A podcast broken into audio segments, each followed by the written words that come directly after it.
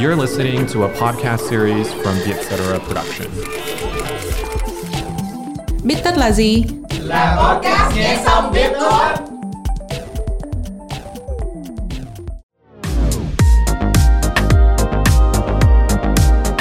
Plan International là tổ chức nhân đạo phát triển về quyền trẻ em và bình đẳng giới, với hơn 80 năm kinh nghiệm và hiện đang hoạt động tại 75 quốc gia trên toàn thế giới. Chiến dịch Girls Get Equal, tên tiếng Việt là Em gái bình đẳng, do Plan và thanh thiếu niên khởi xướng nhằm hỗ trợ các em gái tự tin học tập, lãnh đạo, quyết định, phát triển cuộc sống và tương lai của chính mình.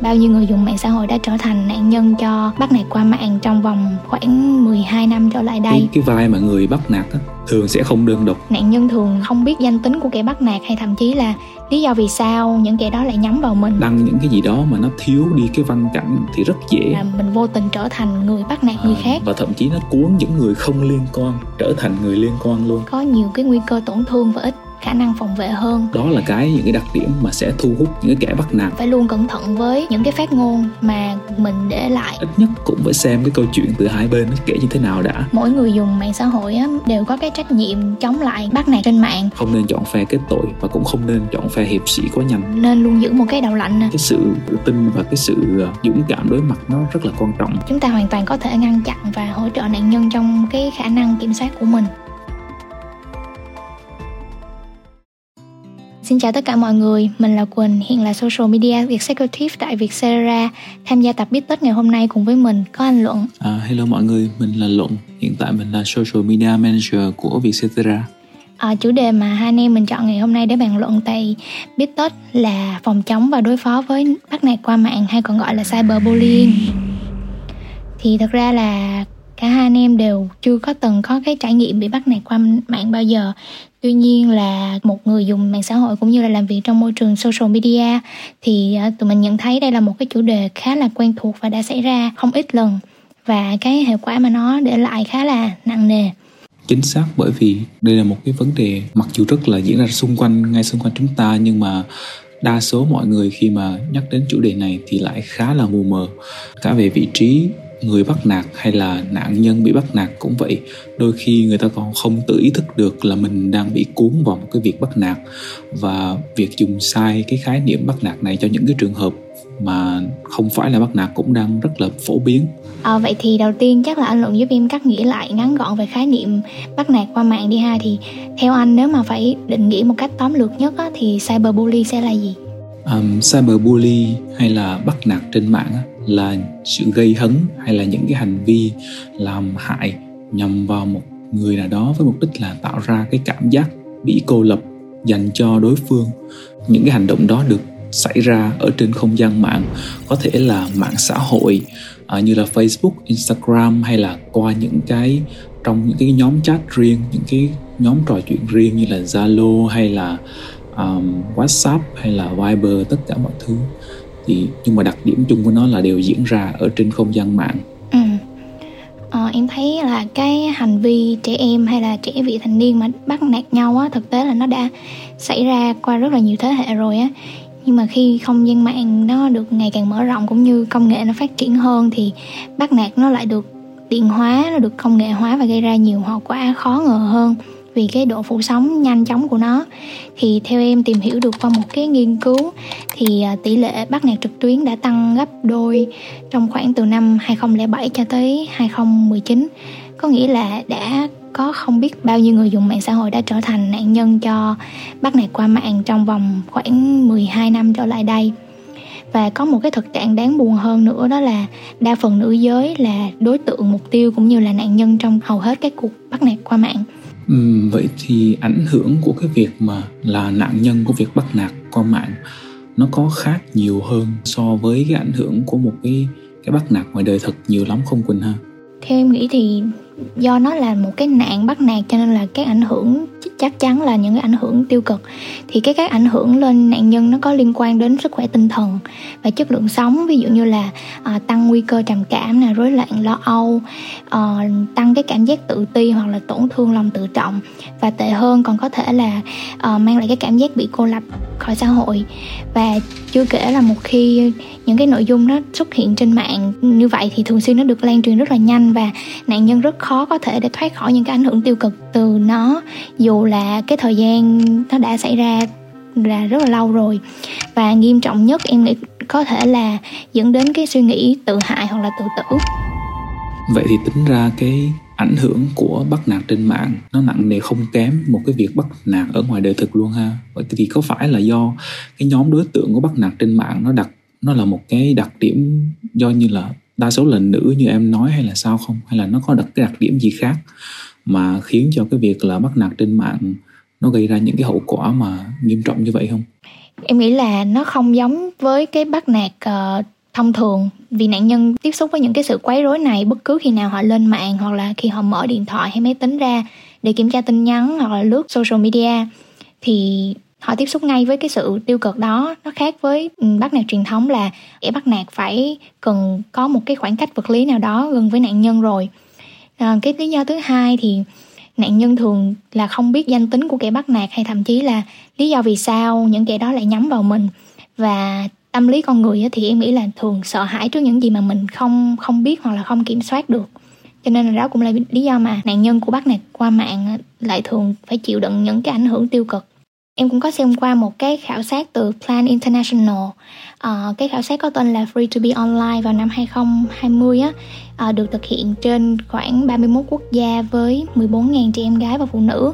Thì cái kết quả là có đến 58% trong số họ là đã từng trở thành nạn nhân của cyberbullying. Vậy thì theo anh luận á là có phải là nữ giới thì nghiễm nhiên sẽ trở thành đối tượng dễ bị nhắm tới hay không? Hay còn dựa vào những cái đặc điểm nào khác để mình biết được đây đâu là nạn nhân? Từ cái kinh nghiệm bản thân của anh là đã chứng kiến những cái trường hợp cyberbullying xung quanh mình thì cái việc nạn nhân có những cái đặc điểm mà đặc trưng thu hút những cái, cái người mà gọi là kẻ bắt nạt thôi nó không hoàn toàn dựa vào việc là giới tính của người đó là nam hay là nữ. À, thứ nhất là những cái người mà nạn nhân của việc bắt nạt trên mạng á, thì thường người ta sẽ không có nhiều bạn bè không có quảng giao lắm không có quá nhiều hoạt động tương tác với bạn bè của mình. Đó là cái những cái đặc điểm mà sẽ thu hút những cái kẻ bắt nạt.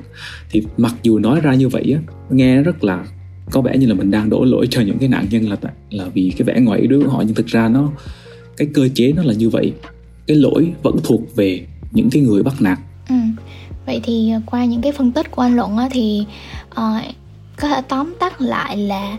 uh, những cái đối tượng có thể trở thành nạn nhân thường là những cái nhóm người được xem là khá là khác biệt so với cái cộng đồng. Hoặc là họ có cái ý thức về lòng tự tôn thấp, có nhiều cái nguy cơ tổn thương và ít khả năng phòng vệ hơn. Và còn lại là không không hòa nhập tốt với người khác hoặc là có ít mối quan hệ bạn bè.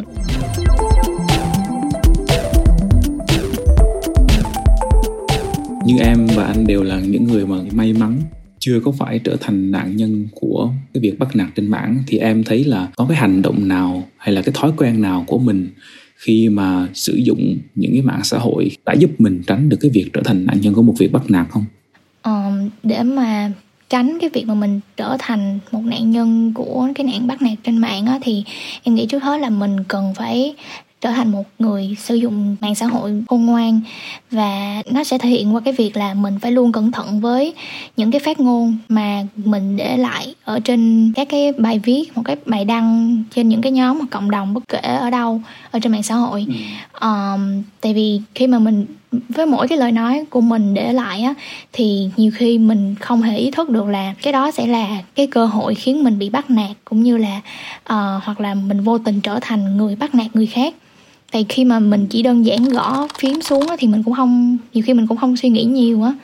thì trước yeah. tiên là em nghĩ là phải mình phải thật sự thấu đáo trong cái việc mà mình sử dụng mạng xã hội như thế nào và đặc biệt là khi mình bình luận hoặc là mình chia sẻ bất cứ cái nội dung nào cái này thì anh đồng ý bởi vì như như em cũng có thể thấy là đa số những cái phần cái hình thức bắt nạt đều là cái người bắt nạt phải đưa ra một cái bằng chứng nào đó tức là một cái đoạn chat đi hay là một đoạn screenshot màn hình hay là một cái hình ảnh gì đó để mà thuyết phục những người xung quanh cái nạn nhân á, là người A, người B, người C này người ta đã làm cái việc này nè nên là mình mình đừng có chơi với nó nữa hay là mình nó phải bị trừng phạt nó phải bị nói cái này kia thì nó phải có chất liệu. Và đúng là anh phải đồng ý với em là nếu mà mình mình comment hay là mình post ảnh hay là mình post story hay là mình đăng những cái gì đó mà nó thiếu đi cái văn cảnh thiếu đi cái hoàn cảnh cụ thể của mình á thì rất dễ để trở thành cái chất liệu cho những kẻ bắt nạt. Người ta chế cháo lại người ta cắt ghép ra để làm cái bằng chứng mà chống lại chính mình. Vậy thì theo anh thì mình còn có cái cách nào để mình chủ động hơn và để phòng tránh mình trở thành nạn nhân của cái nạn này không? Theo anh thì khi mà mình mình vào bất cứ một cái tập thể nào không nhất thiết là mình phải bắt buộc phải hòa nhập vào cái tập thể đó một trăm phần trăm. Nếu mà có những cái không có hợp lý lắm về tư tưởng đi về hoạt động về thói quen thì mình có thể không bắt buộc phải hòa nhập vào những cái đó. Nhưng mà mình tìm một vài cái ngách ngẽ nào đó một cái cách nào đó mình kết nối lại với một vài bạn mà có chung cái phong cách với mình có chung một cái đặc điểm nào chung nó với mình để mà hoàn toàn mình phải tạo ra được một cái, cái những cái mối quan hệ nhất định cái sự liên kết nhất định với cái tập thể mà mình là một phần của nó. Thì đó là cách thứ nhất. Cách thứ hai thì nếu mà mình tập thể đó mình không thể nào mình hòa nhập được á thì mình cũng đừng đừng ngại mà mình tìm những cái tập thể khác. Tức là mình không giới hạn cái vòng quen biết của mình chỉ nằm ở một tập thể. Mục đích cuối cùng nó vẫn chỉ là để mình không đơn độc khi mà cái chuyện này nó sẽ diễn ra khi mà mình trở thành nạn nhân. Ừ, em cũng đồng ý với anh luận là uh, cái sự kết nối cũng như cái cộng đồng xung quanh mình cộng những cái động cộng đồng lành mạnh đó, thì cũng sẽ là cái vòng bảo vệ cho mình trước những cái nguy cơ bị bắt nạt cũng như là ít nhất là có thể hỗ trợ tinh thần cho mình nếu như trong cái trường hợp xấu nhất có thể xảy ra.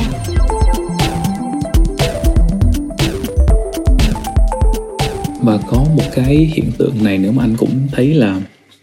cái cái vai mà người bắt nạt á, thường sẽ không đơn độc mà sẽ có rất là nhiều người. Giống như anh nói lúc nãy là một cái làn sóng kết tội và luận tội và chỉ trích. Thì thực ra anh thấy là trong số đó thì chỉ tầm 30% đổ xuống là những người mà người ta có tư tưởng của một kẻ bắt nạt và người ta thực sự hướng đến việc là hãm hại một cái nạn nhân đó. 60% còn lại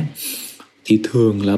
bị cuốn theo cái bằng chứng mà cái kẻ bắt nạt đưa ra. Rất nhanh là khi mà một, có một cái câu chuyện theo chiều hướng là chỉ trích hay là bóc phốt đó. Những cái người nhanh chóng nhảy vào cái cái phe mà kết tội và chỉ trích thậm chí không quen biết gì, nhưng mà người ta rất nhanh chóng trở thành kẻ bắt nạt mà thậm chí còn không nhận ra thì anh mới thấy thấy là trước những cái thông tin mà chỉ mới đưa ra một chiều lúc nào cũng vậy, mình nên chờ đến khi có đầy đủ thông tin của cả hai phía ít nhất cũng phải xem cái câu chuyện từ hai bên nó kể như thế nào đã thì cái hậu quả mà của một cái trường hợp bắt nạt trên mạng nó sẽ không đến mức là nặng nề như những cái trường hợp mà mình, mà em đã kể ở trên đó. Yeah. Thì đúng là mạng xã hội thực sự là một cái công cụ rất là rất là quyền lực khi mà chúng có thể cung cấp những cái chiếc mặt nạ cho những người dùng mạng xã hội ở đằng sau đó. Những cái phát ngôn của mình nó có thể khiến cho mình vô tình trở thành kẻ bắt nạt. Thì ngoài cái việc mà chủ động là một người dùng mạng xã hội thông minh, thì còn có một cái trường hợp là mình thấy những cái vấn đề đó nhưng mà mình lại chọn không làm gì nó gọi là cái hiệu ứng bàn quan cái bystander effect không biết anh luận có nghe bao giờ chưa? Không Ừ, anh có anh có nghe cái này hình như nó không chỉ áp dụng cho cái trường hợp là ở trên mạng mà nó còn khá là phổ biến ở ngoài đời nữa đúng không? Ừ, vậy thì em nghĩ là mỗi người dùng mạng xã hội á, đều có cái trách nhiệm chống lại cái bắt nạt trên mạng. Uhm, miễn sao là nó nằm trong cái phạm vi khả năng kiểm soát của mình và mình không có giống như là chăm dầu thêm lửa Ờ, để cho cái um, những cái ảnh hưởng tiêu cực hoặc là những cái gọi là cái phốt đó lan tỏa nhanh chóng. Có nghĩa là thay vì mình là một bystander thì mình có thể active hơn bằng cách là mình có thể có những cái biện pháp ngăn chặn nó. Nó miễn sao nó nằm trong cái phạm vi khả năng của mình. Um, thì anh được biết là Plan International cũng có một cái chiến dịch được gọi là đăng ký để trở thành một active bystander tức là không phải là một cái người quan sát mà bàn con. Đó là một cái mà mọi người có thể xem thử và tìm hiểu thêm. Nó có những cái phân tích khá là hay về việc là làm sao mình có thể trở thành một người đứng bên ngoài quan sát nhưng mà tạo ra được những cái hiệu ứng tích cực khi một cái sự việc bắt nạt nó có thể xảy ra. Vậy thì theo anh luận là trong cái trường hợp nếu mình là người quen của nạn nhân bị bắt nạt qua mạng thì mình nên làm gì để làm chậm hoặc là giảm bớt đi cái mức độ nghiêm trọng của cái vấn vấn đề đó? Um, vai trò của người quen người thân bạn bè của người bắt nạt mặc dù quan trọng nhưng mà lại không nên can thiệp vào quá sâu. Tất nhiên mình phải ở bên cạnh mình phải là người hỗ trợ mình phải là người giúp đỡ che chở như lúc nãy anh nói là mình mình nói nhưng mà người nạn nhân người bạn bè của mình nên là cái người mà đứng ra và đối mặt và đưa ra những cái thông tin chính xác nhất về cái sự việc. Đó là một cái khẳng định giúp cho cái người bạn bè của mình uh, thoát ra khỏi cái hình tượng của một người bị bắt nạt. Nếu mình cứ cover người ta mình cứ mình xử lý hoàn toàn cho cái người nhân vật chính những cái nạn nhân của câu chuyện đó thì có thể được một lần đó nó có thể êm đẹp đi. Nhưng mà người bạn của mình sẽ lại tiếp tục trở thành nạn nhân của một câu chuyện bịa đặt khác. Và cái đó là điều mình không hề muốn. Thì cái sự tự tin và cái sự ờ, dũng cảm đối mặt nó rất là quan trọng. Đó là một cái cái cách mà mình hỗ trợ cho cho một cái nạn nhân bắt nạt là người quen của mình mình hỗ trợ hết mức để cho người ta có thể đủ dũng cảm mà đối mặt và vượt qua được cái câu chuyện đó.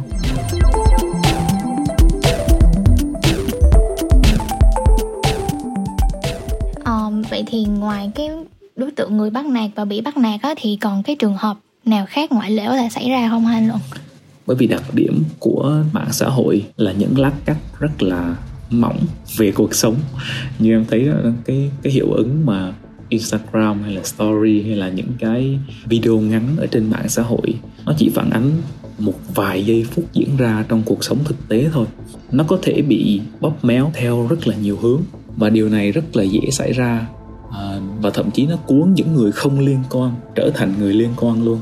Ví dụ mà rõ nhất á, thì có lẽ như là khi mà một cái vị MC của đài VTV bị tố là trong một cái uh, tình huống bạo hành với người trong nhà suốt cả một thời gian dài 5 năm đi chẳng hạn. Thì đó là một trường hợp mà cái nhân vật chính đó là một người bắt nạt thực sự ở ngoài đời thực và người ta có nạn nhân thực.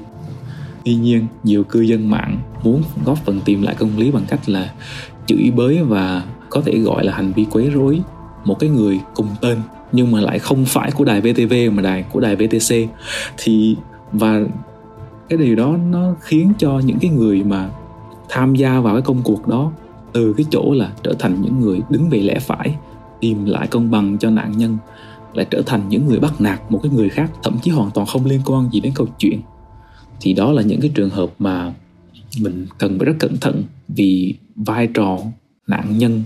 và lẽ bắt nạt không chỉ khó phát hiện mà nó còn khó phân biệt, ngay cả khi câu chuyện nó được chính những người trong cuộc tự phơi lên nữa. Cho nên là đó là những trường hợp mà anh thấy cái vai trò bắt nạt và người bị bắt nạt, nó rất là lẫn lộn, nó rất là lộn xộn. Và nó cho mình thấy là mình cần phải rất cẩn thận trong cái việc tiếp nhận thông tin và không nên vội vàng chọn cái phe cho mình, không nên chọn phe kết tội và cũng không nên chọn phe hiệp sĩ quá nhanh.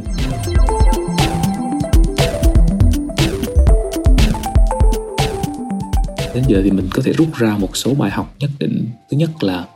để không trở thành người nạn nhân của một vụ bắt nạt thì cái cách hiệu quả nhất là không để mình trở thành một cái đối tượng dễ dàng bị bắt nạt. Bởi vì lúc nào mình cũng nên có những cái mối quan hệ à, đa dạng để mà hỗ trợ mình mở rộng vòng bạn bè của mình làm cho cái cuộc sống của mình nó đa dạng hơn làm chia sẻ những cái thú vui chung à, nhất là trong thời đại mà không gian mạng nó trở nên ngày càng thực như hiện tại bất cứ một cái thú vui thú chơi nào cái sở thích nào cũng đều có thể có những cái hội nhóm ở trên mạng đó à, mở rộng mối quan hệ của mình lên thiết lập nhiều bạn bè hơn là cái cách mà mình có thể chống lại cái việc là trở thành một cái người nạn nhân của nạn bắt nạt trên mạng ừ. còn à, về phía em á là uh, là một người dùng mạng xã hội thì mình nên luôn giữ một cái đầu lạnh nè luôn thu nhận thông tin từ cả hai phía và cũng đừng có vội tin hoặc là hành động theo những cái sự hô hào chỉ từ một bên. Và một cái quan trọng nữa là cũng đừng có tự biến mình trở thành một bystander với cái tâm thế là ờ, uh, bàn quan trước cái nạn bắt nạt trực tuyến này. Và em nghĩ là một điều rất là quan trọng là phải tự trang bị cho mình những cái uh, kiến thức cần biết để phân biệt giữa uh, bắt nạt trực tuyến và tranh luận ở trên mạng xã hội để chúng ta hoàn toàn có thể ngăn chặn và hỗ trợ nạn nhân trong cái khả năng kiểm soát của mình